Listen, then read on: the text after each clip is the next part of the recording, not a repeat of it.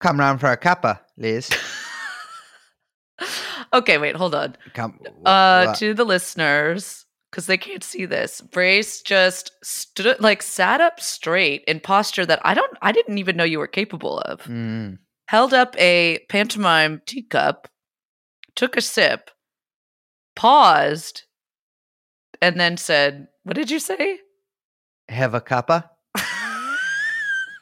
I don't think that's a thing. Mm, no, it's a thing. Oh, you're wrong. Wait. Now, no, it it's a thing.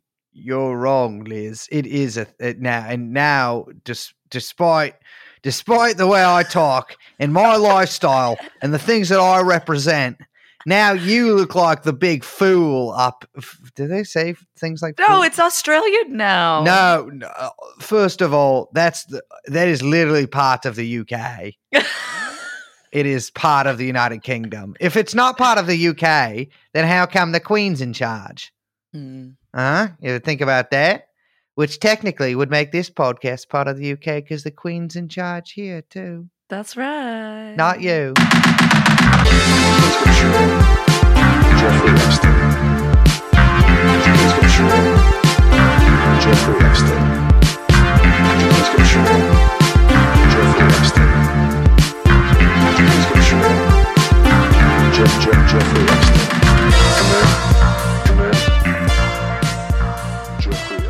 Hello, Brace. Lights, camera, true and on. No. That's how we're opening every episode from now. I don't have to do more of my fucking... I'm not a goddamn baboon doing impression. Do yeah, you're a little monkey. Do you're, a little mon- you're the little monkey man. I don't... Uh, yeah, yeah, I guess I'll take that. Yeah, or I'm grinding. I'm certainly grinding in Oregon right now.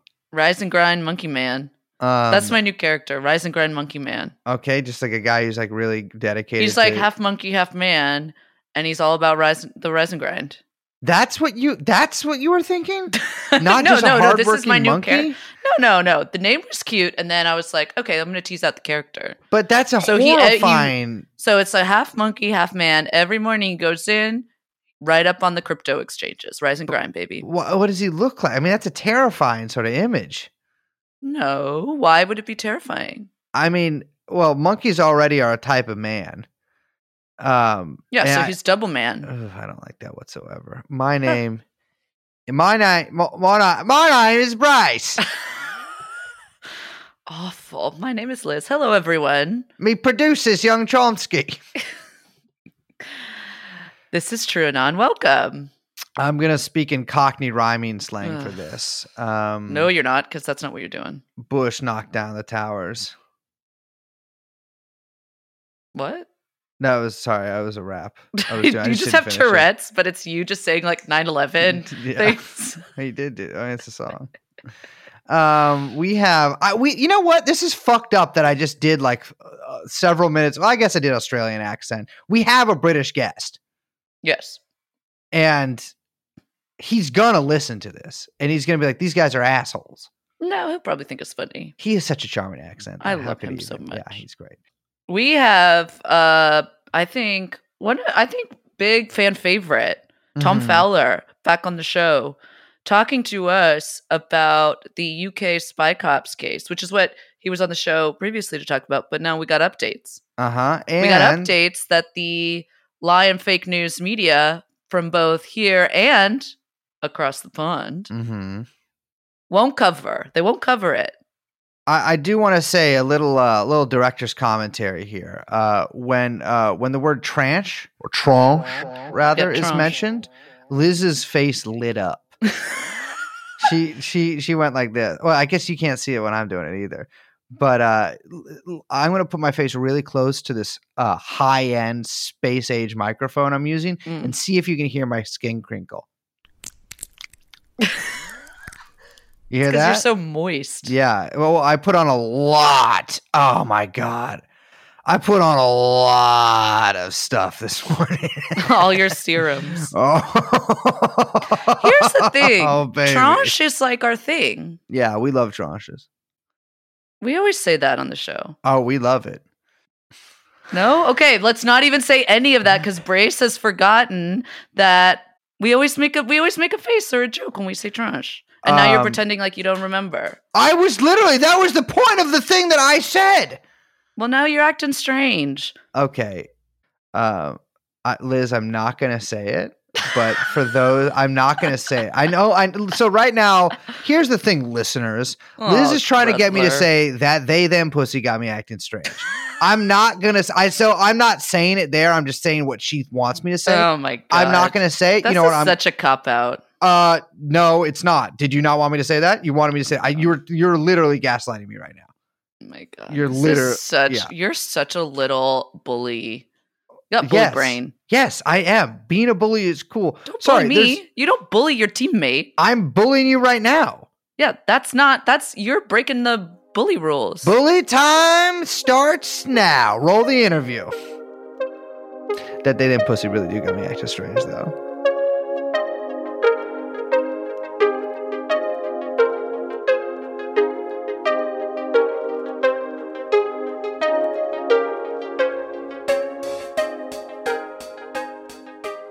All right, ladies and gentlemen, we have a special guest for you. Uh, one of my uh, one of my favorite guests, finally returning, Tom Fowler, now of the Spy Cops Info podcast, which I have listened to and is fantastic. Uh, we did a previous episode with him on the Spy Cops inquiry, and actually, really just about the whole Spy Cops scandal. Um, but uh, but we we the second sort of round of inquiries have been completed.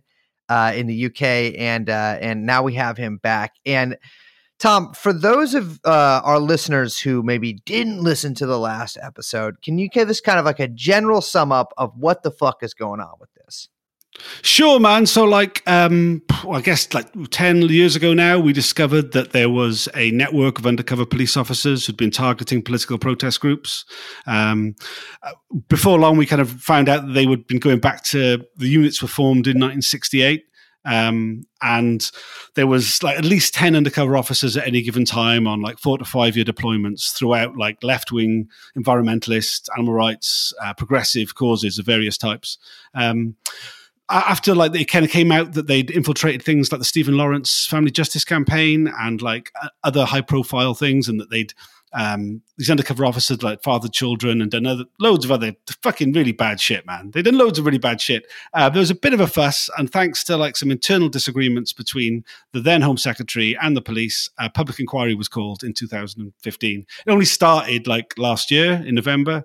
Um, But yeah, it's kind of, it's, it's been starting from sixty-eight uh, and like kind of going through the various undercover officers and kind of picking apart their deployments, I guess, to a certain extent. I mean, like uh, it's been kind of limited in a lot of ways in what it's looked at, but we it's the first time we've really got a glimpse of these secret units and how they targeted the left. Um, yeah. So this was the second phase. This looked at like nineteen seventy-three to eighty-four. So it was... Um, it was a quite like a explosive time in, in British political history. Yeah. And it's been, you know, fascinating. Yeah. And you've been following it because you have a personal connection with the entire history here. Yeah. So like, I was a member of South Wales Anarchists. Um, during the two thousands, we were infiltrated by an undercover officer who used the name Marco Jacobs. Um, he was with, like, I, he, I hung around with him a great deal for like four or five years. We were kind of like busy mates sort of thing. Um, Turned, yeah, he disappeared. We, I was quite lucky in, in compared to a lot of other people who infiltrated. We found out quite quickly that he was an undercover cop within like a year or two. Um, a lot of other people spent twenty years kind of thinking that somebody in their group had been an undercover cop. So, uh, yeah, like I, I was one of like when uh, people may have heard there was like a, a number of women who'd been um, deceived into long-term intimate sexual relationships with undercover officers, brought um, cases uh, against them, against the police, not against the individual officers, against the police.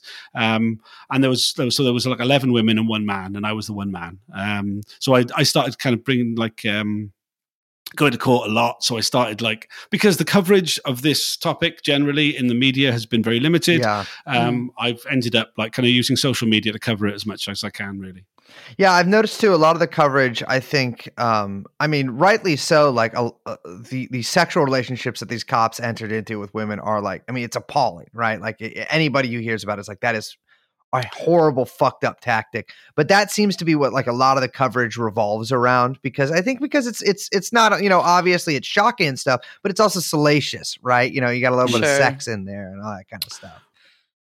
Oh yeah, man! Fucking the tabloids love the sex, don't they, man? So yeah. like, yeah, that that was definitely been like the majority of the media coverage. Also because like that was the big thing that came in out at first, and because the police spun it as like a rogue officer mm-hmm. and then rogue unit, it was like, oh, this was like this thing that went on that shouldn't have, and like, and then the media, like, kind of there was a lot of coverage at the, at the beginning about that, and then like editors are like, well, we've covered that.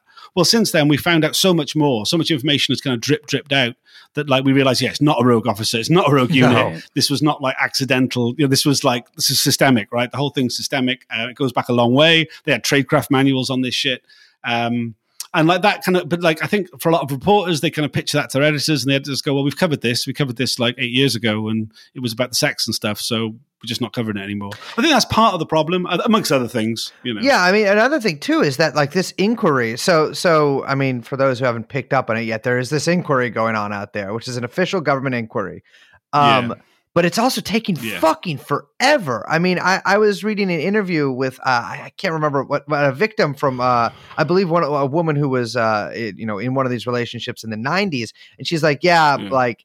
Yeah, I've been going, but my my I'm not going to be able to give evidence until twenty twenty-four. And I mean, like we talked about last time we, we interviewed, this has been delayed and delayed and delayed. But um, they finally did these yeah. four rounds of of inquiry. I, I guess four weeks. I don't know if four rounds is necessarily the way to describe it. Yeah. So so so, the, so we had we had like two weeks about November, and then it was um, three and a half weeks just now. Um, but then they just announced just when this one started that the next round, which was meant to be this November, mm-hmm. is being put back to next year. Oh, at some point yeah. next year, they don't even say when.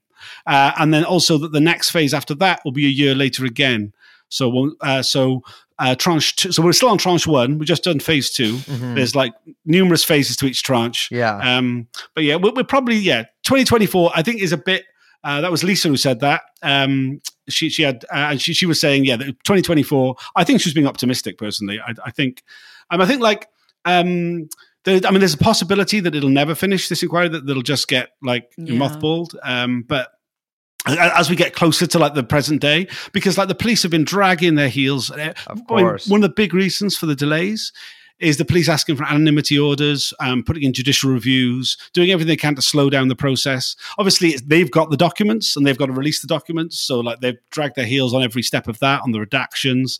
So, like, I mean, that's what they do. They've done for, like, the early seventies. Like, what, how do you think they're going to get to when it's, right, like, ten right. years ago, man? It's, you know? I know. It's like you're going to get to, like, the two thousands in, like, ten years or something. Exactly. I was going to say, like, the first chair has already died. Um, we're on the second chairman of the inquiry already. Like, I mean, if he dies... Wait, the first chairman of the inquiry died? Yeah, yeah. Lord Justice Pitchford was the original chair of the inquiry. Like, he wasn't that old, but yeah. I mean, this guy's older, I think, but yeah. I got to say, too, as as an outside observer to the U K judicial system, is I knew you. I knew they wore the funky little robes and little hair, but there is a picture of, I can't remember who it is, but in the first um, like coverage of the week on that on that website, um, what, what's what's the U R L? The campaign opposing police surveillance dot com. There we like, go. Snappy, snappy. That's us. um, but there is a picture of of uh, of one of, I believe, a magistrate uh, in it, and.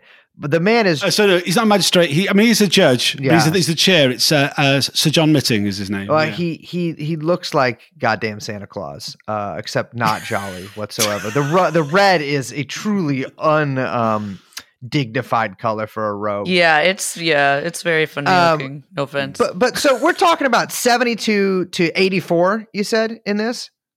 Mm. And Yeah, yeah, yeah. Famously so, in Britain, those years were dominated by the far right, or at least later, the the eighties. I mean, by by the, the yeah. emergence of the National well, so Front. No, I mean, like, so in yeah, so in nineteen seventy-seven, the National Front came third in the popular vote. Um, in the general election, they didn't win any seats. Uh, they won some council seats. Isle of Dogs was a famous one, uh, but like. Uh, they they were like replacing the Liberals as like the third biggest party in British politics. Now, I mean, Thatcher came on along in seventy-nine and like stole all the policies. Yeah. Uh, right. Well, not all the policies, but like, you know, a lot of the policies. And, and, and also like the, the, the shtick, like, you know, the, they didn't have to say the exact policies, but people knew what, you know, nudge, nudge, wink, wink, yeah. dog whistle kind of shit. But yeah, like they really, really were on the rise. And, um, you know, at the same time as they were like kind of presenting this political force, they were also on the streets in a really big way. Um, certain parts of Britain, which were like kind of, uh, they, 'cause they were t- they were doing marches through multicultural areas. There was like, there was all these little splinter groups. Like one of them we heard about at the inquiry was the Dagenham Axe Clan, cl- clan with a K, um, that would go around and throw like axes through the windows of like, um, Like they're in Dagenham, which at the time was a very white area. Yeah. So like, you know, they, they didn't have many people to go for, but they found like some mixed race woman who had a Jewish husband and they like, they, Jesus. you know, they, yeah. You know, I mean, like things like that was, was quite common at the time. Like there was a lot of it happening in the U K. So, you know, a lot, as you'd imagine, you know, the left's biggest it kind of thing at the time was anti-fascism, right? Like that was, you know. And so you had all these really big demonstrations. Like, um, like last time I was on, we talked a lot about the anti-Vietnam War movement, uh, and mm-hmm. like that was the original yeah, sort yeah, of group yeah. that was targeted. Um, after uh, sixty-eight, you know, the the, the uh, big riot in um, in Grosvenor Square outside the U S Embassy, but. The next big thing that happened was the anti-apartheid movement, um, and that was the next big thing they targeted, which was, uh, you know, uh, solidarity with Black South Africa, you know, opposing the the apartheid regime in South Africa. Um, and the, there was a thing called the Stop the seventy tour, where um, a cricket team, a cricket's really big in, in England, you may have heard of it, um, and like the, mm-hmm. it's also in South Africa, and there was a tour planned, and there was like a, a campaign to like kind of people running on the pitch, you know, stopping these kind of, these games happening. And this was kind of, this became sort of like the number one target for the undercover police after they'd kind of decided that they'd kind of done, um, the, I mean, they hadn't completely done it, but they'd kind of finished with the Vietnam Solidarity Campaign. And there was actually, interestingly, that we heard a bit about the Palestine Solidarity Campaign, which started around then. They kind of infiltrated that right yeah, from the get-go right. as well. Yeah, yeah, I read it. They started like right in sixty-seven, they sent undercover officers in. Yeah, yeah. Well, I mean, this is one of the things which I, I think last time I was on, I didn't really sort of underline enough, is that like these undercover officers that we're talking about, when we talk about like the spy cops, um, Special Demonstration Squad, the National Public Order Intelligence Unit, these are like full, full deep cover undercover officers, right? And they were recruited from from like the um, C-section of uh, Special Branch, which are like already political police who used to turn up to demonstrations and meetings in plain clothes. Now, for me, for a long time as an activist when I was younger, I kind of thought that's what undercover police were, right? They were these guys who turned up to meetings and protests in plain clothes. But like to the police, that's not that's not undercover officers. That's plainclothes officers, right? So like um, a lot of the, before these units were formed, like they were recruiting quite heavily from people who'd done that kind of work. And like a lot of the uh, undercover officers we heard evidence from um, at this like, stage of the inquiry, they said, oh, I was, you know, I'd been in C-section for years. You know, I already was familiar with the targets. I was already familiar with the, the mm. networks or whatever. I was just going into them now, you know, like properly. So yeah, w- yeah. what were some of the groups that they, they targeted? I mean, let's, let's start kind of with the early seventies. I, I noticed that Socialist Workers Party comes up a lot, and that was less so now, but certainly was a pretty big group in the seventies uh, in, in, in the U K. Right. I mean, Trotskyism and the U K has always you, had a, let's say, a special relationship. But uh, the, the the they they seem to have like a lot of front groups, which the which the special branch, or rather, excuse me, the S D S infiltrated heavily. I mean, I'm talking about mm. some of the stuff that I was reading mm. in here. I mean, they were they were the granular level of detail Uh, that that they were taking from these groups and writing up reports on. I mean, we're talking lists of who's babysitting whose kids with pictures of the kids in these sort of mm. reports. And so, like, w- yeah. you know, what what what yeah. like what what actual like groups were they were they really like kind of going after here? So uh, at the time, the Socialist Worker Party was originally called the International Socialists. Um, they changed their name to improve paper sales because the paper was called the Socialist Worker. Mm-hmm. And I mean, like anybody in the U K who's familiar will know that like the S W P is all about paper sales. Oh um, yeah, which is really interesting actually. When we heard from Paul Gray, one of the undercover officers, he was still kind of a bit hung up on the paper selling thing. Like he, like he kind of, you could see, you could hear it in him. He was like kind of an, and then we we do this and that, and hopefully we'd sell lots of copies of Socialist Worker. And like it was put to him that he wasn't a very good seller. Yeah, well, that's the most important thing. I mean, that's uh, you could say that is actually like a pretty important way to strike back at the spy cops is doing the t- classic Trotskyist tactic of you have to sell this newspaper uh, every day for some reason. Right. Yeah. But like, I mean, like yeah, when we talk about, so like um, there was the anti-apartheid movement was literally the name of the, of the thing, and the yeah. Stop the seventy tour was like the, the, the original enemy. But then the next big one was like obviously Ireland was like a really big, you know, I mean, obviously Ireland is still a big issue in, in British politics, but um, like uh, in the early seventies, where the, a group called the Troops Out movement started, mm-hmm. um, which was like a you know a, an unaffiliated to Irish republicanism campaign. It was very much set itself as like kind of a you know non-sectarian, like uh, bring the troops home. You know, don't let you know, don't have the troops on the ground in Northern Ireland. We love um, our squaddies. We want them that, back. Like, I shouldn't do that. I'm sorry. Yeah, I mean, I mean, it wasn't, you know, I mean, like, I think there was definitely an attempt by, maybe a slightly cynical yeah. attempt by those on the left to trying to tap into, like, kind of that kind of, so it was, like, very broad-based, you know, lots of, like, you know, yeah, vicars and fucking politicians involved.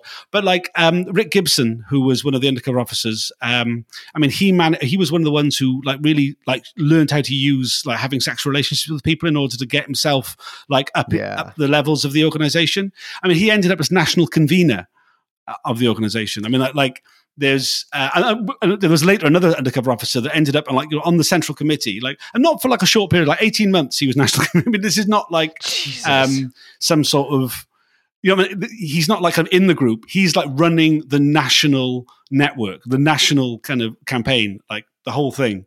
Um, so like yeah, they, they, I think one of the reasons why they the, the police really like kind of infiltrated the International Socialists and the Socialist Worker Party, their successor, so deeply is partially because um, it was possible to do that.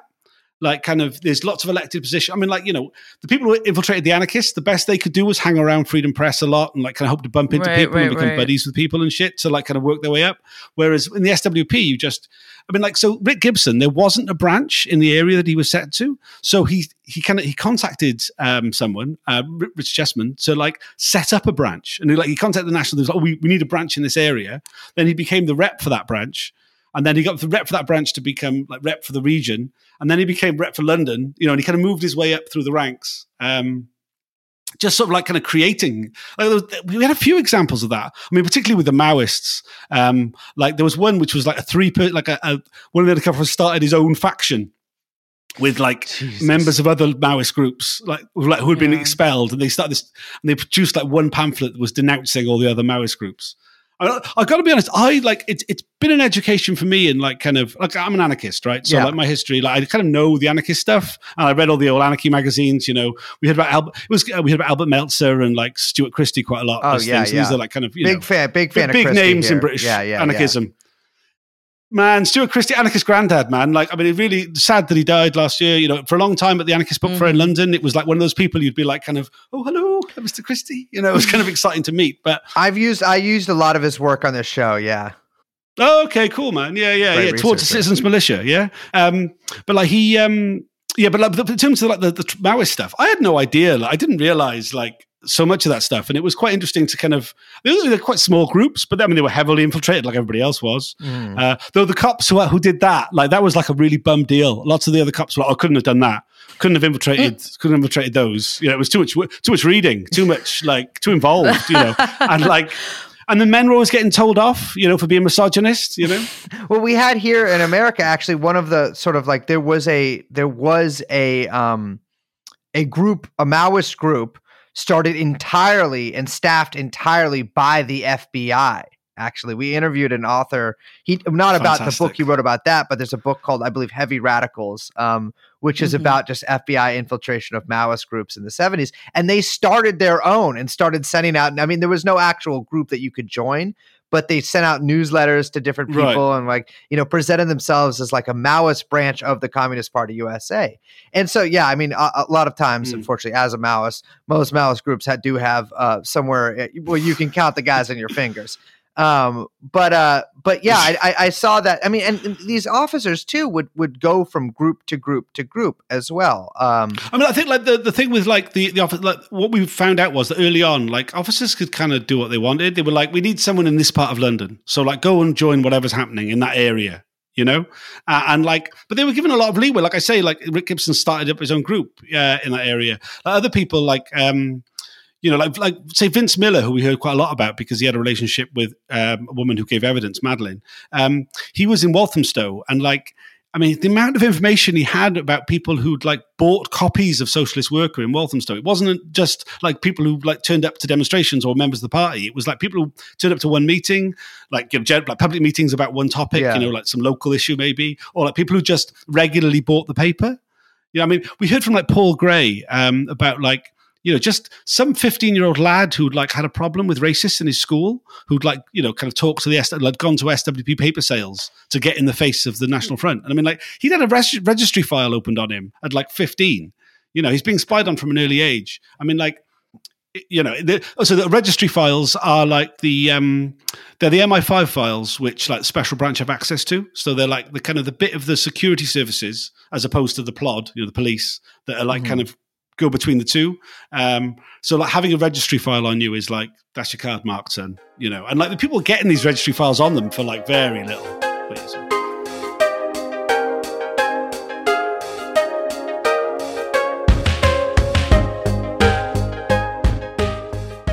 You started earlier, you were saying about the difference between plainclothes and deep cover, like that, mm. that, that kind of the perception being that they're like, we kind of understood, but the slow drip of information that's coming out is that, you know, in order for them to infiltrate and be kind of able to infiltrate all these different groups, it's like a totally different level of intelligence that these, like, intelligence level training that these guys are working with.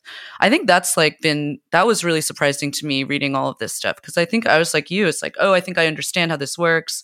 You know, it's like everyone thinks, oh, he's a cop, oh, he's a Fed, but it's like a totally different level um, of training even involved. Yeah, absolutely. And um, I think like one of the things which I think is really kind of like the most sort of, most shocking, I mean, like fucking hell, there's, you can't, there's so much shocking shit, but like one of the things that really kind of is how much they use trauma, right? So a lot of people who were infiltrated um, had, you know, like certain traumatic things that happened in their lives. And we see those like echoing in like um, later deployments. Like undercover cops have picked it up as like, oh, this is a good like little. Th-. So then it turns up as like a, so, you know, they've always like, their parents are always dead. They've been fostered or adopted. Um, there's like, you know, the, the, the breakup of a relationship is like there's certain sort of like kind of hallmarks that a lot of the undercover officers had, which they'd built up from like kind of studying the lives of activists and what activists are like. And if you look through like the tradecraft manual, you're seeing like kind of, you know, these kind of, act- this group, they're like this, they've got these sort of, and a lot of it like kind of cartoonish and like bullshit, you know, but a lot of it is like kind of, ooh, I feel seen, you know what I mean? So yeah, there's like, there's definitely like a lot more kind of, there's a lot more in it than like even, uh, like particularly like when we, we we heard about like kind of the level to which like, it's because it's not just like, you know, when I say, oh, if you bought copies of Socialist Worker in, in Walthamstow in the late seventies, you were on a list. It wasn't just your name. It was your address, your job, if you're a member of a trade union, how much you earned, who you lived with, uh, what you looked like, what the people you lived with looked like, what they did for a job, if they were members of a trade union, where they went on to move to next. I mean, we had some files where like kind of has not been involved in radical politics for three years. And that, that's the opening line, you know, about this person, right? So, I mean, like, you know, it's just literally like kind of, you know, I mean, I mean, one of the interesting ones, so like uh, Lord Peter Hain was one of the people who gave evidence, who was targeted quite a lot because he'd been very involved mm. in the um, anti-apartheid movement. I mean, mm-hmm. he was being spied on in two thousand three, um, where he was described in an undercover police report as a South African terrorist. Now, at the time, he was a member of the British cabinet, Blair's cabinet, right? They've just gone to fucking war with Iraq. He was Welsh secretary. He was father of the House of Commons. Like, I mean, I mean, admittedly, he was a Labour Party politician, right? And you can never truly join the established establishment in this country unless you're. I mean, like, you know, it was a Labour government, but it's the ta- like the Conservative Party is their state, right? Britain is their state. They right, kind of, right, you know, right. like they're, they're always in charge, really. So, like, I guess he was never fully, you know, in this country, you can't. You, you're still, you'll still be spied on, like. Unless yeah. you're a Tory, because we, we we haven't found any Tories yet, but you know. Oh no, no, yeah. and that, that that sort of brings me. I mean, speaking of, of of Tories and their you know sort of their little step cousins, or I would say step brothers in the National Front. I mean, you talked about earlier. The National Front starts mm. in nineteen seventy-seven, right? And I I think that like I mean, oh no, so it didn't start then, but that's its high watermark. Oh, okay, yeah, yeah, yeah, yeah, yeah. yeah. But so I, I forget the year it starts. I, I think it starts at like uh, late sixties. Um, but it's, it's small at first, but it really grows to like being the National Party of British Fascism um, by, by seventy-seven, and that election stands a lot of candidates. That's also, I mean, it sort of coincides with the rise of just the skinhead movement. I don't know what you want to call it in, in the U K. Uh, and, and a lot of like... I would say on the skinhead thing, like, I mean... it. So, I mean, no, no, you, you're kind of right. You're kind of right. I mean, like, um, but the skinhead movement's bigger than that. I mean, like, you yeah. know, there was a lot of um, skinheads uh, who were joining left-wing groups oh. involved in anti-fascist organising at the time. You know what I mean? No, I'm, um, I'm familiar. It's a two-sided yeah, yeah. kind of thing. Yeah, yeah. Well, I, like, I mean, I, I, mean, I live in South Wales, so like the local like skinheads around here, like the oppressed, who are like kind of, you know, very much. Um, yeah, but, like, we'll never let you like mention skinheads without bringing this fact up. So you know, so, yeah. yeah, but yeah. I'm a rocker, baby. I know. I'm familiar. I had all the Cockney Rejects records. I got the Oppressed record. Also, unfortunately, I had the Combat eighty-four record, but I didn't know about them back then. Um, but uh, yeah, the um, the but but you know, there was a huge surge in far right violence just on the streets of England. I mean, that is like, you know, without a doubt. I think maybe American, you know. Americans might might know that. I mean, just you might just know about it. But you know, there was that uh, that that uh, what was that? This Is England movie that came out that sort of yeah, showcased yeah, yeah, that yeah. Uh, pretty well. Um, but yeah. uh, but what's mm. sort of astounding is that the only case of S D S infiltration of far right groups uh, that that I'm familiar with in this comes from a member, a cop, joining the Socialist Workers Party, I believe, and the Socialist Workers Party... Uh, Workers Revolutionary Party. Excuse me, Workers Revolutionary, Workers Revolutionary Party, Party yeah. yeah. And the Workers Revolutionary yeah. Party having them go undercover to join... Uh, I, I don't know exactly which group it was, but I... Um, so it was uh, it was League of Saint George. I mean, he was infiltrating like basically the local branch of the National Front, yeah. but it was League of Saint George was there kind of... was who he, he kind of... he. Went back to his superiors and went, oh, these these guys seem pretty serious. Maybe we should infiltrate these. They were like, oh, yeah, don't worry about it, son. Don't yeah, worry about yeah, that. Yeah, yeah, yeah. At all. And I think it really feeds into this thing we kind of, we see a lot, you know, of like kind of, I don't know about the U S, but in, I guess it probably is the same over there. But in the U K, there's this kind of feeling that whilst like left-wing politics is like sedition, like working for foreign governments, you know, kind of trying to overthrow society, that like, like extreme racism and fascism are like legitimate white working class concerns. You know, we saw it much more recently with the rise of the English Defence League, like ten years ago, mm. where we had like senior police officers saying that the Muslim group should engage with the legitimate concerns of the English Defence League. It's like, I, you know, I mean, there's this, there's this kind of this thing that like for, for the establishment, you know, the, the far right are a, well, the, the, the they're useful, right? They're like kind of they, they, and I think this is so much about what the actual the point of these undercover deployments was, because it was about fighting social attitudes, and like obviously they didn't need to fight those social attitudes. I mean, those social attitudes like really fitted into their own agenda. So like, why would you want to like dampen them right, down? Right, right, right. So yes, yeah, so there was none into the far right, but the anti-fascists. I mean, boy, did they get fucking infiltrated in a big way? Yeah, yeah, in a yeah. seriously big way. I mean, because. There was there was a really big anti-fascist movement in the U K in the in the seventies and eighties. I mean, there was mm. you know, obviously Searchlight magazine, all that kind of stuff. But but this tactic of even having uh, members go undercover into right wing groups was like actually a surprisingly mm. pretty common one, which which you, you see, I see a lot in the U K. Not sure how much that happened in the U S, but also the U S uh, our far right sort of manifested itself into militia movements, which were. Well, the F B I had a lot of engagement with them, um, which, you know, culminated in the Oklahoma City bombing, which the F B I did. But uh, it not not it was not the same sort of engagement as as as left wing groups and right wing groups had in the U K. Um, but uh, there was the big Battle of Lewisham. Can you tell us? Oh, but Lewisham, yes, Lewisham, nineteen seventy-seven. Yeah, man. I mean, like.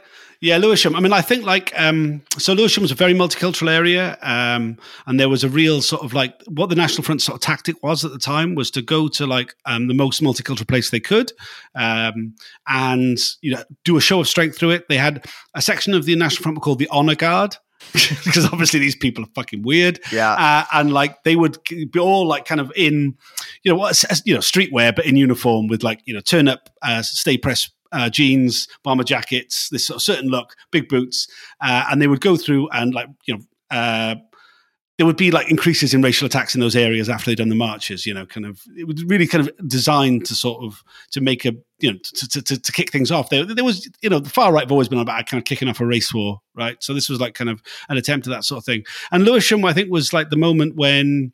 Um, so like we had a few undercover police talk about it as like kind of that's when British public order policing changed. Um, that we started seeing the rise of like the um, the riot cop as we know of them now. You know, these body armored mm-hmm. kind of guys that like if you, I mean, you can fight a riot cop all you like, man. You ain't hurting him. Like when he's in all that gear, you ain't hurting him. But back then, yeah. you could fight a cop. You could actually fight a cop. You know, you'd like you'd probably lose, but you could fight one. You know, you could actually, you know, you could you could have a cop, have a pop, like you know, um, you could you could get you could get fist to face. Yeah, yeah, it would be physically possible. Yeah, physically possible, not win over. Like, yeah, yeah, yeah, yeah, for sure. So, like, this was kind of. Um, So yeah, like Lewisham was like the, the the the moment where like kind of anti-fascists were like, right, no, fuck this. We're yeah. like, and there was you know there was significant violence. Um, you know, uh, nobody was killed. Uh, there was eight, you know, there was eighteen undercover officers there that day. Um, interestingly, you know, we go on two years to um, the. Um, Oh God, I'm trying to think of the name of the bloody the location of it. Uh, Southall, Southall, Southall in nineteen seventy-nine, where a, a member of the Socialist Workers Party, Blair Peach, was beaten to death by um, members of the Special Patrol Group, which is the specialist unit that had been set up after uh, Lewisham. Um, like only one undercover officer admits to have been there, which is obviously a fucking lie. Um, you know, the, the, the, the, they were heavily, heavily um, infiltrating the. the anti-fascist movement at that time. And like, you know, that we, the reports we've got from that, you know, it's, it's, it's, it's about everything, right? It's about everything. It's, it's the same as everything else. You know, it's the, the detail, no detail too small, right? Everything recorded, uh, particularly of course, like um, the personal detail, the personal sort of, you know, all the pretty girls, right? They list all the pretty girls and like, and, and like kind of their, mm. their, their, their, the size of their chests and all that kind of stuff, you know, but like, um, yeah, but by the time you've got to like the late seventies, um, the, the National Front have really been like kind of uh, they, they, they've become like a you know a, a significant threat, I think, to anybody. Like you know, there's there's there's numerous like kind of uh, race attacks. Um, there's splinter groups like Column eighty-eight, um, the uh, the mm-hmm. Dagenham Axe Clan, uh, who are like going around throwing axes through the windows of like mixed race couples and stuff. Uh, and you get things like the these community defense groups springing up. Um, which are like, you know, uh, admittedly like kind of inspired by the left, but they're bit, it's bigger than that. And I mean, this was the thing that the, the police really realized they couldn't deal, that this was the problem, you know, that they, this is why they were, maybe one of the reasons why they were so desperate for like the slightest bit of information about anybody who was vaguely connected, because, you know, a lot of these people who are fighting the fascists back, they're not like, they're not Trotskyites. They're not, I don't know what those fucking words mean. They just live here. And these are the people who are fucking making their lives misery. You know right. what I mean? So like a lot of anti-fascists yeah, yeah, were yeah. coming from a political place, and the police were like, shit, how do we, how do we stop those ones? You know? Um, there, there was a really famous uh, Rock Against Racism gig with like the Clash in nineteen seventy-eight. It was in Victoria Park. Right, it was like right, a really yeah, famous yeah, yeah. concert. It's in that film Rude Boy. I don't know if you like, know the Clash, but it's in the film Rude Boy. Mm-hmm. It's like yeah, a really yeah, famous yeah, kind of, of and like it, you know, one hundred thousand people turned up, right? It's like this, it's like uh, the undercover officers had no idea it was going to be that big. I mean, the organizers who we, we spoke to, they had no idea it was going to be that big either. It was like, whoa, shit, this is, you know, it's, it turned into a massive event. And there was, there was, um, you know, from the like the public order unit within Special Branch, they weren't really angry with the S D S. Like what, you know, we didn't, you didn't tell us there was going to be this many people. And there's a National Front demonstration mm. tomorrow, and there's hun- tens of thousands of anti-fascists in London, especially. How are we meant to guarantee the safety of the National Front tomorrow? I mean, that you know, that's that's an internal memo. That's the key. You surprise the organizers, and then you can surprise the cops. Exactly, man. Exactly. That's what we can yeah, learn yeah. from this. one hundred percent. Yeah, yeah. I mean, actually, it really is, you know, it's the spontaneous stuff they can't fucking deal with, you know. Or just, yeah, I mean, I think that's such a fascinating point about, you know, the, uh, you know, for people who don't understand the the history there, but with the anti-fascist movement in Britain in the late seventies, early eighties, like being as big as it was and really being like just about like, like neighborhoods and families, like protecting mm. their streets, like quite literally, um, mm. It, and it being almost apolitical at that point, right? And that being the the biggest threat to the cops, because they had no, they they have no, like, there's no pathway for them to get into just like literally regular working people's homes that are not um, politically active on that kind of like vanguard front. That's like a really right. important, th- I, I think, an important kind of um, like organizing point to internalize, really.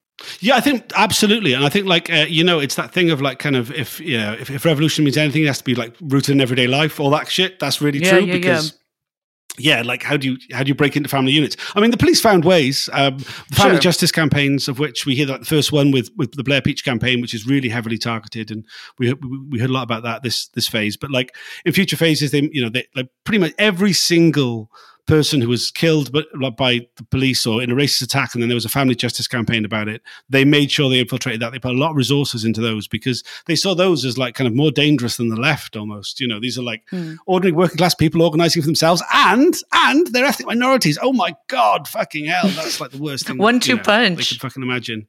All right. For real. Yeah, I, I mean, that that is an interesting point because, like, if there's anything you can learn from these inquiries and, like, something that, I mean, I myself am very intimately familiar with is that left-wing organizations often have a lot of um, problems. I mean, everything from paranoia, which actually in this case would have been justified, um, but to bizarre, like, you know, parliamentary maneuverings and, like, you know, the the the psychology of being in some of these groups, I think, makes your brain a little twist. I mean, they're, they're talking about, I, I think it was Diane Langford, uh, who was in the Women's Liberation Front, mm. um, who, who gave evidence. Mm. Uh, there was uh, there was an S D S, I think a, a woman officer from the S D S uh, joined the Women's Liberation Group mm. and got her, Sandra, yeah. yeah, got her ousted as the leader by leading a campaign against her. Yeah, right. Yeah, I mean, that, that's something we see a few times. Essentially, like, you had this thing of, like, kind of these these officers who were, like, kind of getting themselves up into power. They were doing it at the expense of other people. Like, I mean, we, we had a number of undercover officers going, well, I didn't do anything. I've got elected that position, but I didn't do anything. I didn't do any work as that position. I just got the position because I was asked to and people elected me to do it, but I didn't want it and I didn't do anything. But, like, what you actually see is, is like, yeah, you went and replaced a really capable person who was really driven and would have done a really good job. And you went and sat in that position and, like, fucked about and, like, kind of denounced some people and split the group and expelled someone. And, you know, I mean, like, yeah, you didn't do much except for, you know, make a mess. Yeah. Like, you've just told on yourself. Yeah, yeah, you know? yeah. I mean, there, there, I mean, she gave she gave evidence that uh, that that that Sandra Davies, like, ignored. There was, like, a rape allegation mm. at one of these meetings, and she just totally shunted that aside with with the intention of, of focusing on Langford and her partner. And like, and just like ridiculing them yeah, and getting yeah. them out of power. And so, like, yeah, I mean, these things do actually have some pretty big, I mean, even if they say, like, oh, you know, I was just sort of sat in this position on this group that would have disappeared in a few years anyways. Like, you know, I mean, mm. it, it, it, certainly that may be literally true. But, uh, you know, there, there's a lot of details here, I think, that are pretty important. I mean, it's worth noting that, like, kind of, I mean, if you read the, the Women's uh, the Women's Liberation Front, I mean, it was a Maoist front, mm-hmm. to be honest. Um, but, like, you know, their campaign points, you know, they're full of things which now you'd go, like, what? Like, I mean, remember back then, like, it, women couldn't have their own bank accounts in Britain, you know? Right. Like, you could, yeah, I mean, like, you know, rape inside marriage was only made illegal in nineteen ninety in the U K, right? You know, they, yeah. like, there's a lot of things that are, you know, like, the rights of somebody born outside wedlock was significantly less than someone born inside. All these, so many of these things, right? Which, th- their campaign points were kind of pretty, you know, like pretty reasonable. I mean, like, some of the kind of are quite radical even now, but, like, I think we'd all probably agree with them. But, like, the most of it is kind of sounds like pretty middle of the road stuff. Um, so, like, you know, like taking down those sort of groups, it's like, wow, they really were at war with certain social attitudes, you know. It's like with the Troops Out movement and the anti-apartheid movement. These were really popular things. They had, like, a lot of widespread support in the country, you know. And I mean, like, so the Troops Out movement, like, never really kind of got anywhere particularly, but, like, there was a lot of support for their line, you know, this sort of, like, you know, we're not um, we're not supporting Irish republicanism. We're not saying that Ireland should be reunited, but we're saying that we shouldn't have a military operation happening in, in Northern Ireland, you know. And that, that right. was, like, quite, you know, that opinion polling kind of put that as, like, kind of majority position, right? So, you know, the, the and, like, same with the anti-racism, you know, and the anti-fascism. These were big cultural, social movements, you know, of, like, kind of which went yeah. beyond politics, and they were fighting against them as much as they were for, like, kind of little groups that were doing something specific. You know?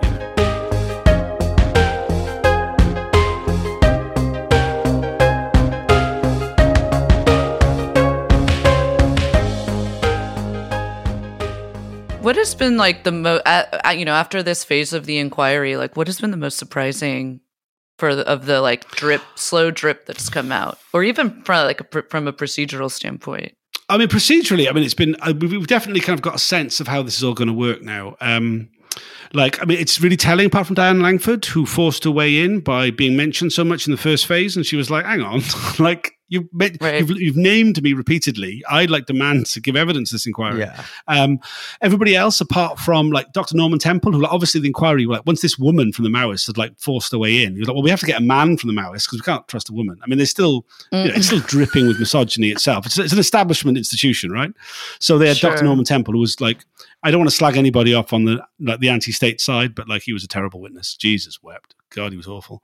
Ed Dorian, man. Ed Dorian from the from the Irish Republican Socialist Front. Oh, he was a bad man. He didn't like him. He was the entire time giving evidence to slag him off. But anyway. Um, he was just denouncing another guy. All right. Classic. Yeah, yeah. He just used the like classic Maoist, man. Do you know what I mean? And, and like when, when he was asked directly about the undercover officer, he was like, oh, I didn't really know him. It was just like, but Ed Dorian, though. Ed Dorian was like Trump. Oh, he was awful. It was like... But um, but like in terms of like kind of the, the line of questioning that we, we've seen, a lot of it's been particularly early on in the proceedings, like uh, non-state, non-police corps participants, which is what they like to call members of the public. It's like this really long-winded mm-hmm. name to like, you know, only in, only in like kind of establishment circles. Well, you're not the police, you're not the state. So what do we call you? Oh, you're the non-police, non-state people. It's like, no, we're the public, mate. That's just, mm. anyway. But like the, yeah, the yeah, question's yeah. been very Citizens, hostile. Yeah. Yeah, right, yeah. Like, um, well, we're subjects technically in Britain. We're not citizens, but um, like the there's oh, like right. um, yeah, shit, mate. That's honestly, it's like fucking living in the fucking Middle Ages sometimes. Um, God damn it. But like there was this like kind yeah. of um, there's like, these this sort of like the, the way that it's structured is very much like kind of yeah, but you were being violent, weren't you? Like you may not have been being violent, but you could see mm-hmm. how that disorder would be distressing, don't you? I mean, what were the police meant to do? How, I mean, you know, like you may say that you were engaging with the police, but there were there were sections within your group that were like would would cause disorder. I mean, how else were they meant to know without putting undercover officers into your group? Now, obviously, the nature of inquiries is is that like you've got counsel to the inquiry, and then like all the other sort of the interested parties submit questions to them for the witnesses, right? So we're saying like we want you to ask this. From my, my lawyer would be like, oh, I want these things asked, and the police would be like, I want these things asked, right? But like. The tone and the tenor of it has been very hostile and accusatory and kind of aggressive in places. And particularly in some cases, like really kind of like taking people back to incredibly traumatic events, whether that's like the first time they had sex with this guy who was undercover officer mm. or like when their partner was murdered by the police and made them relive that day, which, I mean, I've got to be honest, like, because I totally immersed myself in it. I got like much more emotionally like upset about that than I probably should have done. Because I just thought fucking like, what the fuck are these people doing this for? Like, and it just shows a, there's a lack of respect for the like the the, the shattered lives that they've got in front of them. Uh, at the same time, there's, you know, it's telling the only time that the uh, the chair of the inquiry, like he'd, after anybody gave evidence, he'd thank them. But the only time he ever said, "Oh, thank you for being an honest witness," was to undercover cops. Mm. Who hadn't been fucking honest by anybody's fucking metric, like Jesus. I mean, things definitely changed when um, there was the questioning of Madeline, which was, again, very hostile, I thought. And then the next day, they had the questioning of Vince Miller, who was the undercover officer who she'd had a sex relationship with. Um, and he was like, um, I don't know how the hell he was an undercover cop, because he gave away every tell in the world of lying. He was like, it, you know, he was sweating profusely. He was, he was like this on the screen, like kind of like, edging off the, out of the corner. Um, he was playing with his neck and his forehead and like doing, pulling on his ear and just doing every tell in the world. It's like from a T V show or something. Pull on the ear is the most obvious one. No one even does that. I know, right? I know. It was like a joke almost. Because what's interesting is because none of that footage, I mean, the chair can see it. I could see it and the people in the viewing room could see it, but that no longer exists. That the audio doesn't even exist anymore. They don't keep the audio. Huh. Um, so you've just got the what? written re- record of it. Yeah. So like technically this whole event, if it wasn't for COVID, it would be happening uh, all in the same room. And there would be just the stenographer's transcript, you know, no photographs, no audio, oh, nothing. I see. Um, because of COVID, it's been broadcast, admittedly in a side of closed circuit with certain people being allowed to hear the audio of it if they kind of put a request in. Uh, but like, yeah, when it's when it's up and when COVID's over, there will be none of that. There'll be no broadcasting of it at all. So people have been able to follow it. I, a lot of it quite easily. Um, the non-state corporate. Well, I say easily. I mean, it's not. None of it's easy. It's designed to be alienating and confusing, the whole fucking process. But um, it is possible if you get like kind of access to the audio to kind of follow things. Um, but like once it's in person again, unless you actually physically turn up, there's no way you could follow it. You know. Um, we mentioned yeah. the like lack of press coverage, and I mean, at least in, mm. I mean, obviously in the U S, there's been literally zero. That's not that surprising, mm. but the, you know, the U K press hasn't been all over this stuff either. Um, I, I don't even Far know how many. It, no. I mean, certainly in the States, I don't even know how many people, including like journalists, are aware of this. Um, but it's been sort of shocking. Um, yeah, I mean, I think like so we've had um, like there's. Uh, Rob Evans at The Guardian, who like has right. been following this story since the very beginning, and he files stories on it as often as he can. Mm. So during the inquiry, there was a new article every day. I mean, because of the nature of the press, he's filing at like midday, early afternoon, and the inquiry's running to like seven in the evening, and then there's another day tomorrow. So like it's kind of what he actually kind of puts into the press is kind of, it's not the whole picture at all. And then, then the Morning Star, the, the The People's Daily, the uh, left-wing daily English newspaper, the only one I think in the world still. Yeah, yeah, yeah. We we've had we've had a we've had a guy on from there. Oh, okay, cool. Yeah, so Bethany Riley from them, she was at the inquiry every day, and like fair play to her, she stayed there all day. And again, she had to file in the early afternoon, but she actually stayed the whole thing and kind of. I think she's got like kind of she's immersed herself in it as much as any of the activists did, um, and like she's you know filing regular reports, but like in both cases, every one of them sort of like reintroduces the topic to the reader because like, and it's such a fucking complex topic, right? There's it's a hard thing to kind of get across to people unless you go into massive depth. So if you look at the daily reports that the we did as well, the campaign opposing police surveillance, which I'm part of, um, did daily reports. You know, we're like so detailed because like. Nobody else is doing the detail like at all. You know, it's it's just completely missing because those who are covering it. So like Dominic Cancini from the B B C uh, and Simon Israel from Channel four, both kind of covered it in like limited amounts, but mm-hmm. both of them had terrible trouble with their editors getting these things. So they did like reports for the website, but it didn't get on the T V news um, just because they were like, oh, we kind of covered this years ago, you know, like we well, don't get it. Don't get why it's a story now. And like there's, I mean, partially, you know, I think it's um, because we're learning how far it goes, right? Like the these reports were going to the Home Secretary. These um, the directions for these undercover officers were coming from M I five. The security mm-hmm. services were asking for specifics. They were asking like a lot. I was surprised how much, that was when actually you were saying earlier, what was surprised you most. But I think one of the things that I, I kind of did surprise me was. I knew that, like, you know, M I five wanted the files, right? They wanted any information. So, you know, put it in put it in box five hundred as well as everything else, right? As well as our own files, we give it to M I five. But then the other way, the the the, the requests, the memos coming from M I five, going to um, the individual officers going, like, we want the name and addresses of everybody in this area who's involved in anything. And we want to know, like, we need this updated. I mean, so much so that undercover officers were, like, sending memos back going, this is too much work. I can't do this. I need, like, another three members of staff. I'm going to do this. They're asking me for way too much. Um, so they were not doing th- some parts of it, but you're doing huge parts of it, huge amount of it. And it's starting to see that actually, you know, that maybe the S D S are kind of like, uh, they're, they're they're just like foot soldiers for M I five, really. Um, which kind of, mm, I'd always yeah. kind of thought, again, like kind of the M I five were interested in the Soviets, Irish Republicans, you know, shit like that. Not like, you know, like the Women's Liberation Front. Not domestically. Stop the seventy. Right, right, yeah, yeah, yeah. Well, well, I mean, we we saw the same thing here in the in the sixties, seventies. I mean, up until today too, is that like our intelligence services basically a lot of the times will use local cops. I mean, killing of Fred Hampton is a, a great example. I mean, that was made popular, I guess, by that movie last year. But like, you know, in, in a lot of different cases, would definitely use local cops. I mean, either as foot soldiers to beat the shit out of somebody or kill somebody, or just to spy on people. You know, as essentially just like a manpower problem. You know. You know, you, you don't necessarily have enough agents at the federal level to do it. You got to get some fucking cops, uh, you know, on the ground.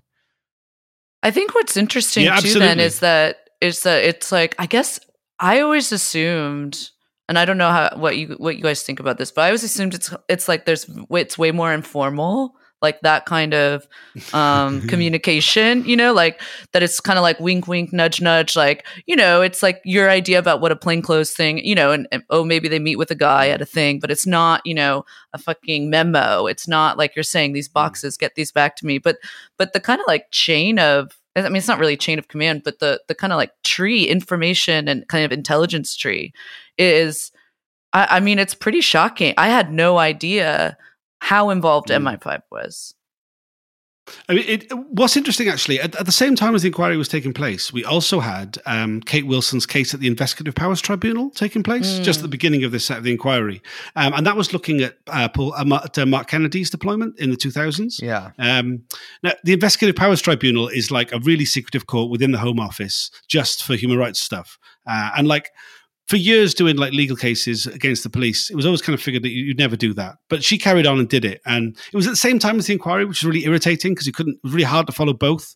Uh, and it's really, it's a really complex court and the way they work is really complex. But we actually ended up with a lot of disclosure from that.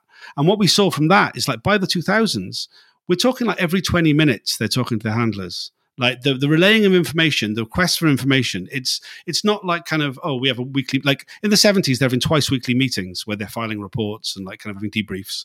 But like by the two thousands, they're like every twenty minutes, text messages, phone calls, constantly, constantly in touch. Um, and like the, the, the, the requests that are coming through, it was really interesting at the inquiry we had um, a, one of the bits of evidence was from um, a witness Zed from M I five.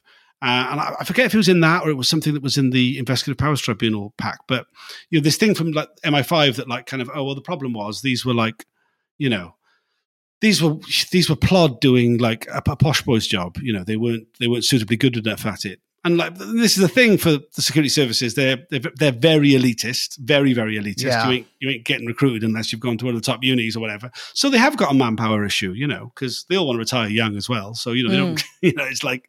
There's there's a real shortage of like you got you got to go overthrow like the Seychelles government, right? Yeah, totally. Yeah, yeah, yeah. You know, you kind of like expected. You know, you expect way more of them than that. So, yeah, they're, they're real manpower issues, and like if they're you know looking at the at the, these sort of mass movements that are happening, they have to use like, local police.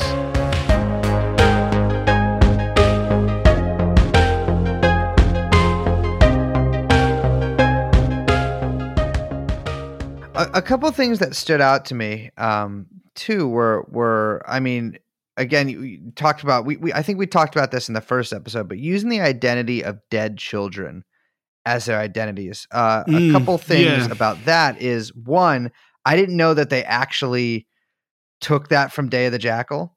Yeah, so like we kind of thought that was like kind of a joke that it would take him to the other Jackal because it's known as the Jackal Run within the um, within the S D F, which we'd heard from Peter Francis, who was the whistleblower who kind of um, came forward, uh, who had been deployed in the nineties. He said, "Oh, we called it the Jackal Run." So we were like, "Oh, right." So was it taking to the Jackal? And he was like, "Well, probably not," you know. But it was it was in the film, wasn't it? But then literally, we had an undercover officer, um, Paul Gray, who was one of the few we didn't see.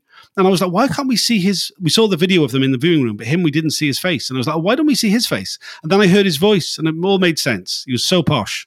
It's like, oh, he's posh enough that the inquiry have given him even more anonymity than the rest. So, you know, but anyway, so he, he Incredible. said, oh yeah, I was, you know, why did you do this thing? And he said, oh, we'd all seen Day of the Jackal in nineteen seventy-two. And so by like nineteen seventy-three, we were all, we were doing jackal runs to get our identities. And it was like, what you've like, really? And he was like, well, yeah.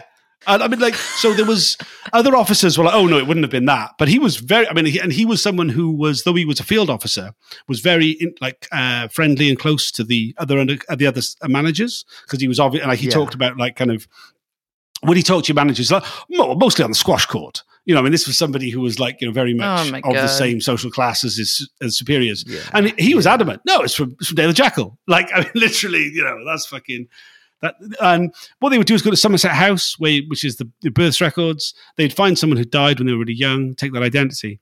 Um, interestingly, um, Rick Gibson, uh, who was one of those officers who had numerous uh, sexual relationships, he did that, and he got he tried to infiltrate a group called Big Flame, um, who yep. were like kind of a libertarian socialist uh, group. Really cool. I mean, like they're fucking they're old fucking zines, man. They're really cool. Like the aesthetic of them, the kind of the topics that.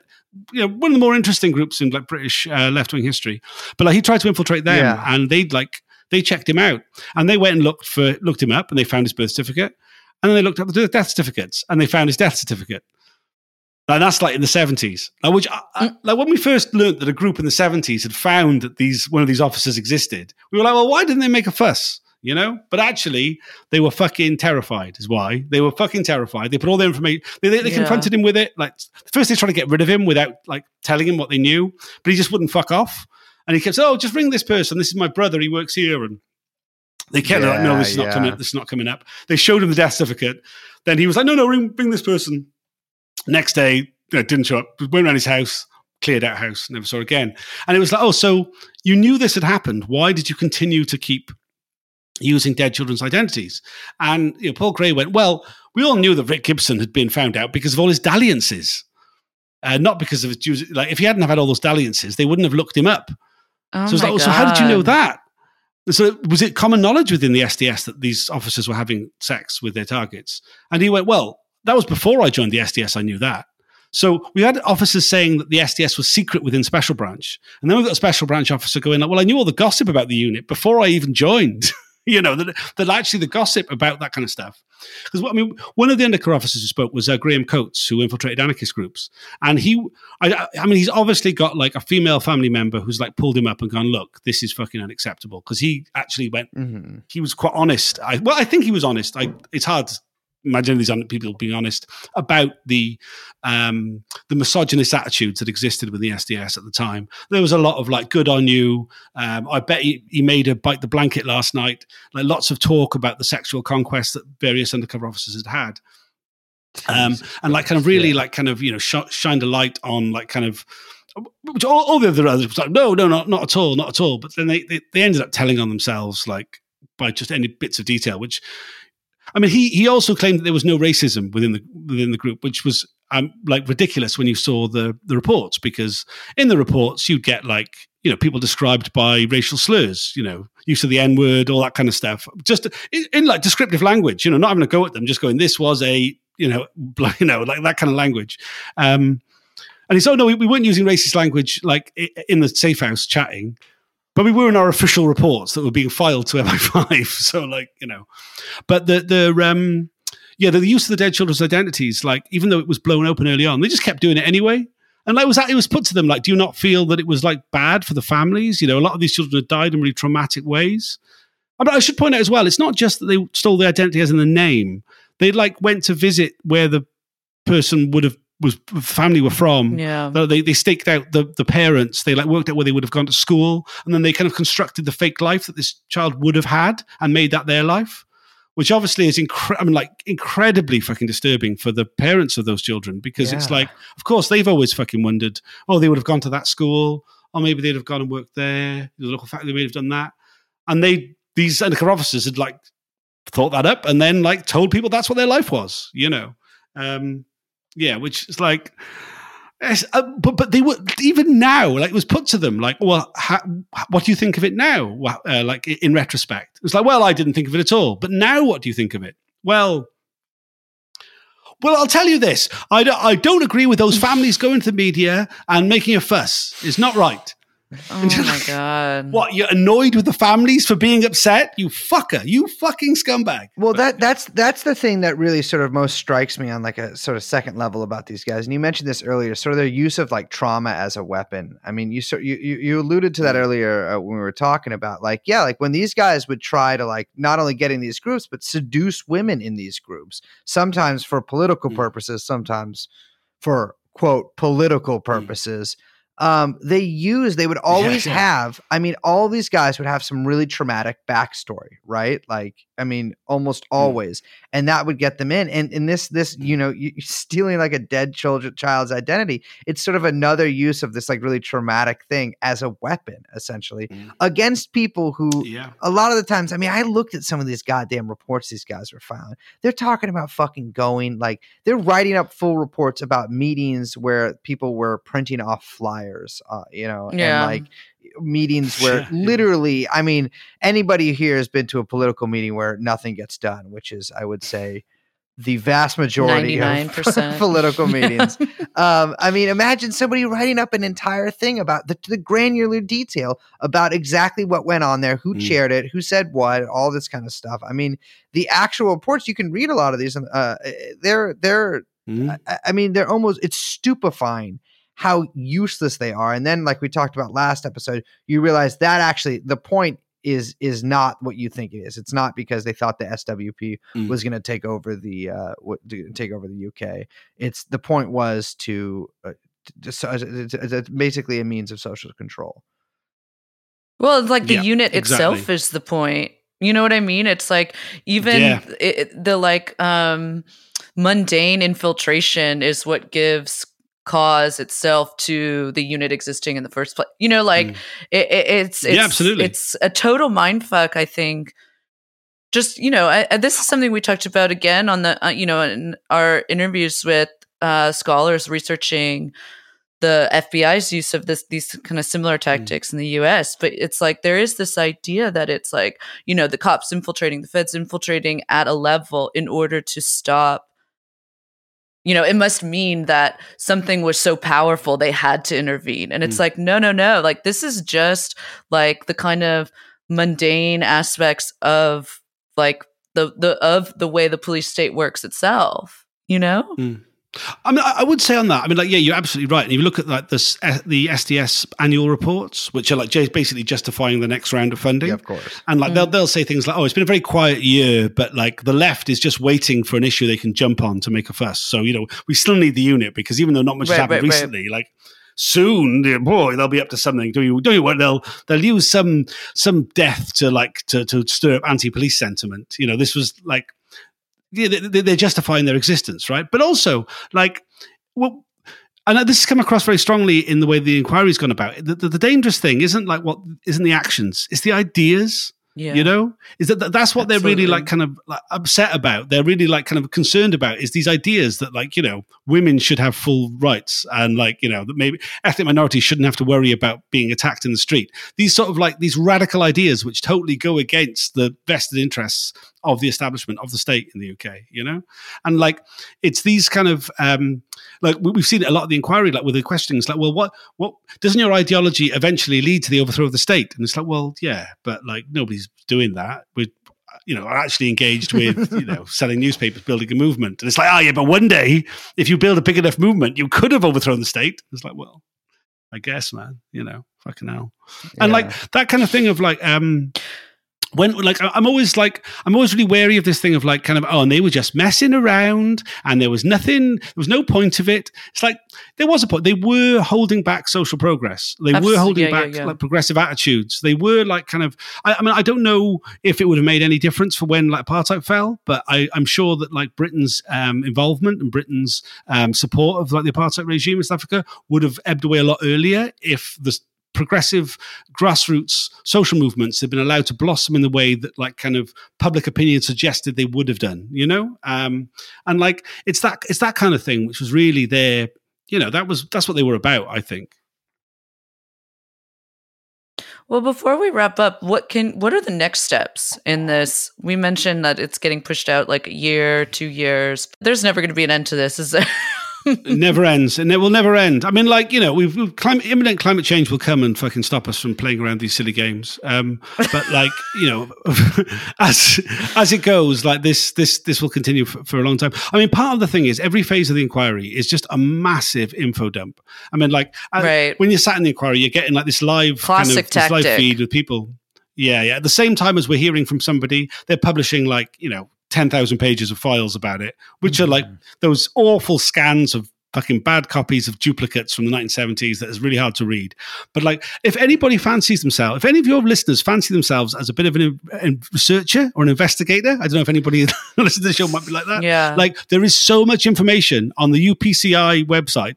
Like there is so much like, the Undercover Research Group, um, which I'm involved with, like we do an immense amount of work sifting through that, finding like stories. But what's really like the, the hardest thing is, is taking like what we've just found out and matching it with what's always been in the public domain, things that have like in old, like kind yeah. of left-wing publications and like kind of seeing significance. Because right. sometimes the significance only comes into view when you realize the stuff that's not in the reports, the things that was happening at the same time. Absolutely. Uh, and like there's, there's so much of that. There's such a huge amount of that, that like that's going to keep us busy until the next phase of the inquiry. And we won't have finished it by the time, you know. So like, I've started doing this podcast with some of the other people who are affected, and we're just kind of going through like mm. various strands, like picking them up and like trying to pull through them. But like, you know, we could be doing it forever and we still won't have finished. Like there's so much of that to do that I think like that's the kind of, um, that's what's going to keep us busy until the next time the inquiry sits again, you know. Yeah, that's a good little call out to the little gumshoes listening that there is a lot of research to do. And the, and the, you know, our unfortunate blue checky journalists listening, that, you know, there's mm. a massive story here. And a lot mm. of this can connect to also what we've seen in the U S. Um, it's funny, Brace and I were talking, like, before we started recording, like, we cannot imagine anyone in Congress, including the, like, left-wing members, um, ever mm. calling for an investigation into, like, COINTELPRO. Like, it just right. is, it, it's, like, outside, it's, I wouldn't even, I, I don't even think that people would think to even ask for yeah. that, mm. you know, like, that's how low the yeah. horizon, the, like, imaginative mm. horizon is, um, when it comes to thinking about, you know, the way the police and the feds operate. I would say the majority of people in Parliament in the U K who've, like, kind of made a fuss about this have been personally targeted. Um, the fact that Theresa May called for public inquiry still shocks me. I think that's the most shocking Very thing. Interesting, that- yeah. She was always kind of a wild bird, though. I don't know, man. I don't know what, like, I don't know what, I don't know what it is. I mean, I think literally, I think it was just austerity. If you wanted to cut the police. Um, yeah, yeah, you know, yeah. Defund the police, which man. Is so Go funny. On, Theresa. Critical support. But, like, you know, for, like... Yeah, yeah, yeah, right. Yeah, for like for, for good neoliberal reasons, you know, they're just too expensive. But um, like that, yeah, it, it was such a weird thing they did that. But, like, you know, otherwise, you know, we were talking like pe- people like Peter Hain or Jeremy Corbyn or Diane Abbott or any or John McDonnell, they've all been targeted themselves. All, they've all got registry yeah. files. You know, that's why Absolutely. They're bothered. I mean, not you know, I don't disparage them having, like, obviously good reasons why. But to be honest, if you actually cared about this stuff, of course there's a file on you. Of course there is. You know. Yeah, one of the things yeah, that's been really irritating yeah, actually is like is that there's this thing of, like, kind of people go in like, oh, we've we've known this for years, and it's like, no, we haven't. We've guessed this for years. Now we've got it in black and white. It's like so much of what we're finding out is like, yeah, well, we kind of guessed that was the case, but we didn't have any actual fucking s- solid gold proof of it, right? We just had, like, kind of a thought that this was, like, you know, what was going on, uh, and, you know, a lot of our uh, prejudices and, like, kind of theories have been, like, proved right, but more often than not they've gone way further. Like the the, the, the infiltration is yeah, yeah, much yeah. deeper, the infiltration's much more, you know, mundane as well, you know, like you say that, like, there's so much so much about, like, childcare, like, you know, so many spying on yes. so many children, you know, so much, like, an insane yeah. amount about childcare. Mm-hmm. Mm. But I, mean, the, I think there's partially it was like kind of they were disgusted that men were doing it. No, I think that point you bring up about the kind of attitude of, like, well, we've always known this, whatever, whatever. It's, like, so important because it is this kind of, like, um, it's this hurdle that I think it's, like, a cynical hurdle that needs to be overcome. Mm. That there is a way of, like, mm. foreclosing not just, like, curiosity, but also, like, a reckoning of how mm. state power operates and what that means politically. And it's like, we get this all the time about stuff we cover on the podcast from, you know, the sixties or the seventies. People be like, oh, who cares? Yeah, we know that. Yeah, yeah. Who, who yeah, who knew? Yeah. It's like, but you didn't, and you don't, and we actually mm. still don't. I mean, that's the whole point is that, mm. you know, like you say, this inquiry is completely and totally, um, you know, manipulate, it, it, you know, what we call, like, a limited hangout, right? This is how the, these things operate. Mm. You get a little bit of information, just enough, or you get, like, ten thousand pages, so much that you can't go through it. You know, all of these kind of roadblocks they put up. And mm. they do that in, as a way of controlling what's out there and continuing these programs. So, like, we actually mm. don't know, I, I don't know, we don't know a majority of, of the scope of these things. Um, and it, and it is important to to come to terms with, least of, I mean, the, you know, least of which is just for justice for the victims, right? Let alone right, the political sure, yeah, reasons. Yeah. Yeah. I mean, I would say, like, I don't think, like, many, I mean, like, as much as um, one of the most important parts of, like, kind of bringing all this stuff was, like, kind of re- uh, grabbing the narrative. Yeah. Trying to control some of the narrative of people whose, like, lives have been controlled. And, like, a lot of people have really been like, that we don't want to be considered victims, man. And, like, I mean, yeah. and that's always been my politics. I'm not a victim. I'm a combatant. Like, you know what I mean? Like, yeah, yeah, I was targeted, yeah. but, like, I'm trying to target them back, right? And that's, like, I think it's important to, like, kind of be on the front foot with that shit. You know, it's like. No, no, no. Right on. Yeah. One of, the, one of the things that's really annoyed me, another thing that's really annoyed me, um, now I've started thinking about things that annoy me about this process, is that, like, so many of the cops have had so much anonymity, right? They've had so much, like, you know, you, you can't see their faces, you don't know their names, we're referring to them by cipher, no real names have been given out, even some cover names have been kept secret.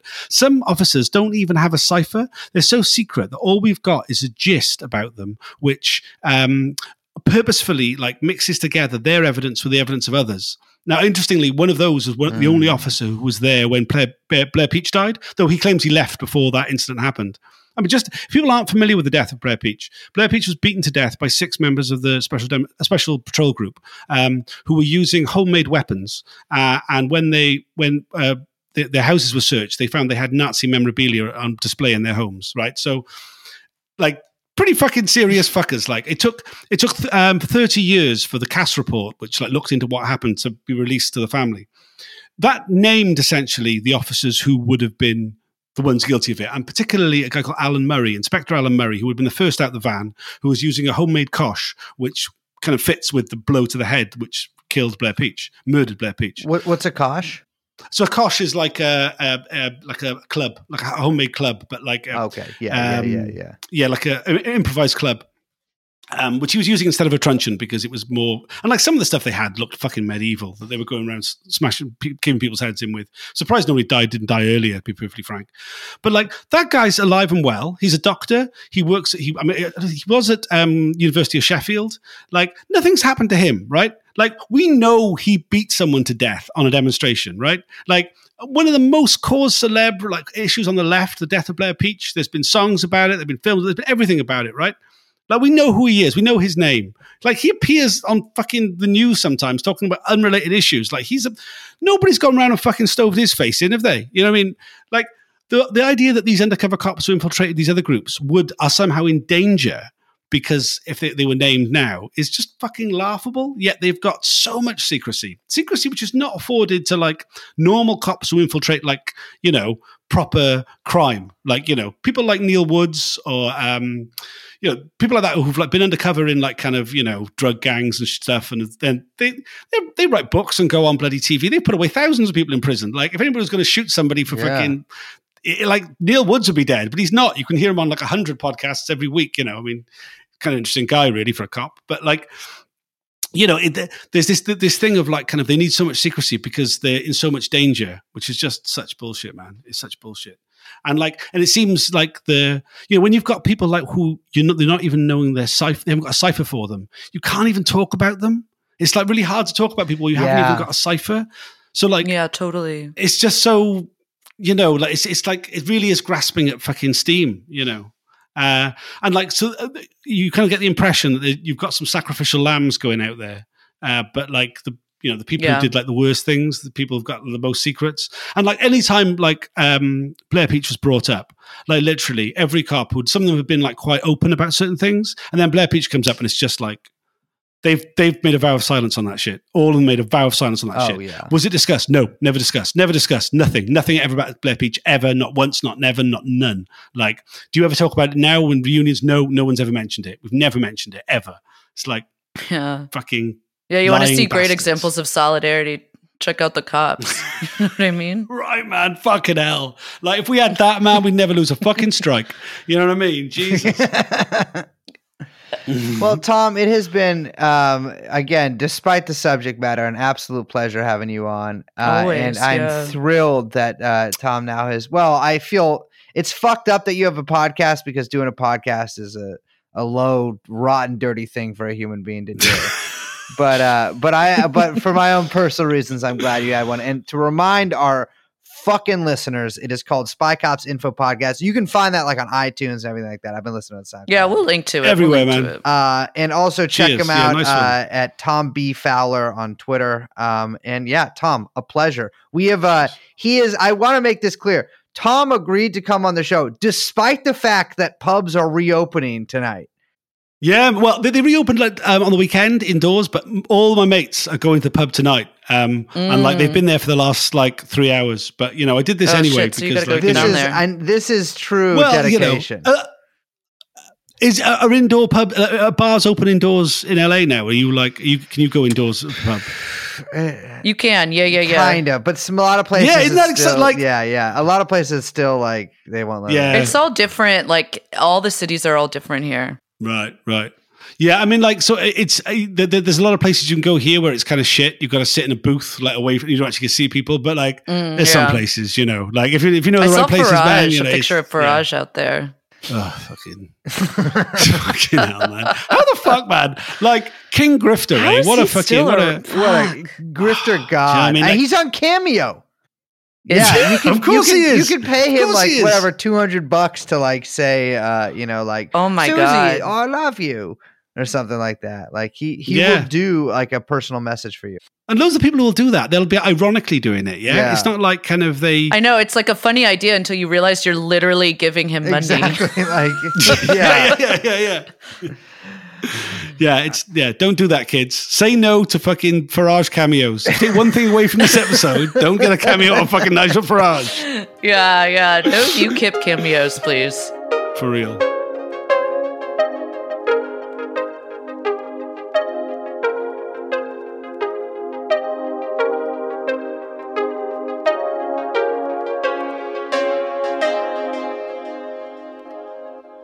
Well, I feel better about the cops. Me too. You know what? I, they're just regular guys like you and me who uh, leave their wives for five years, insinuate themselves into the lives of people who are trying to like uh, campaign against apartheid, have sex with them, lie to them, get them kicked out of their groups, and then uh, uh, presumably there's some sort of payoff personally for these people in the end. I'm not sure.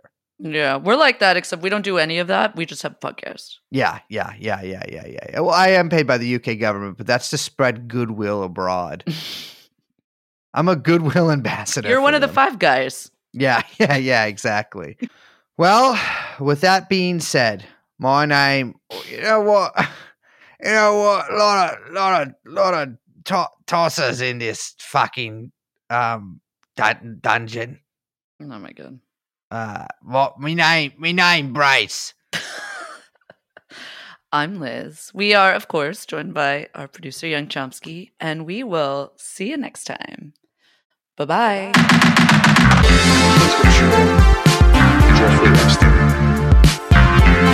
Jeffrey Epstein.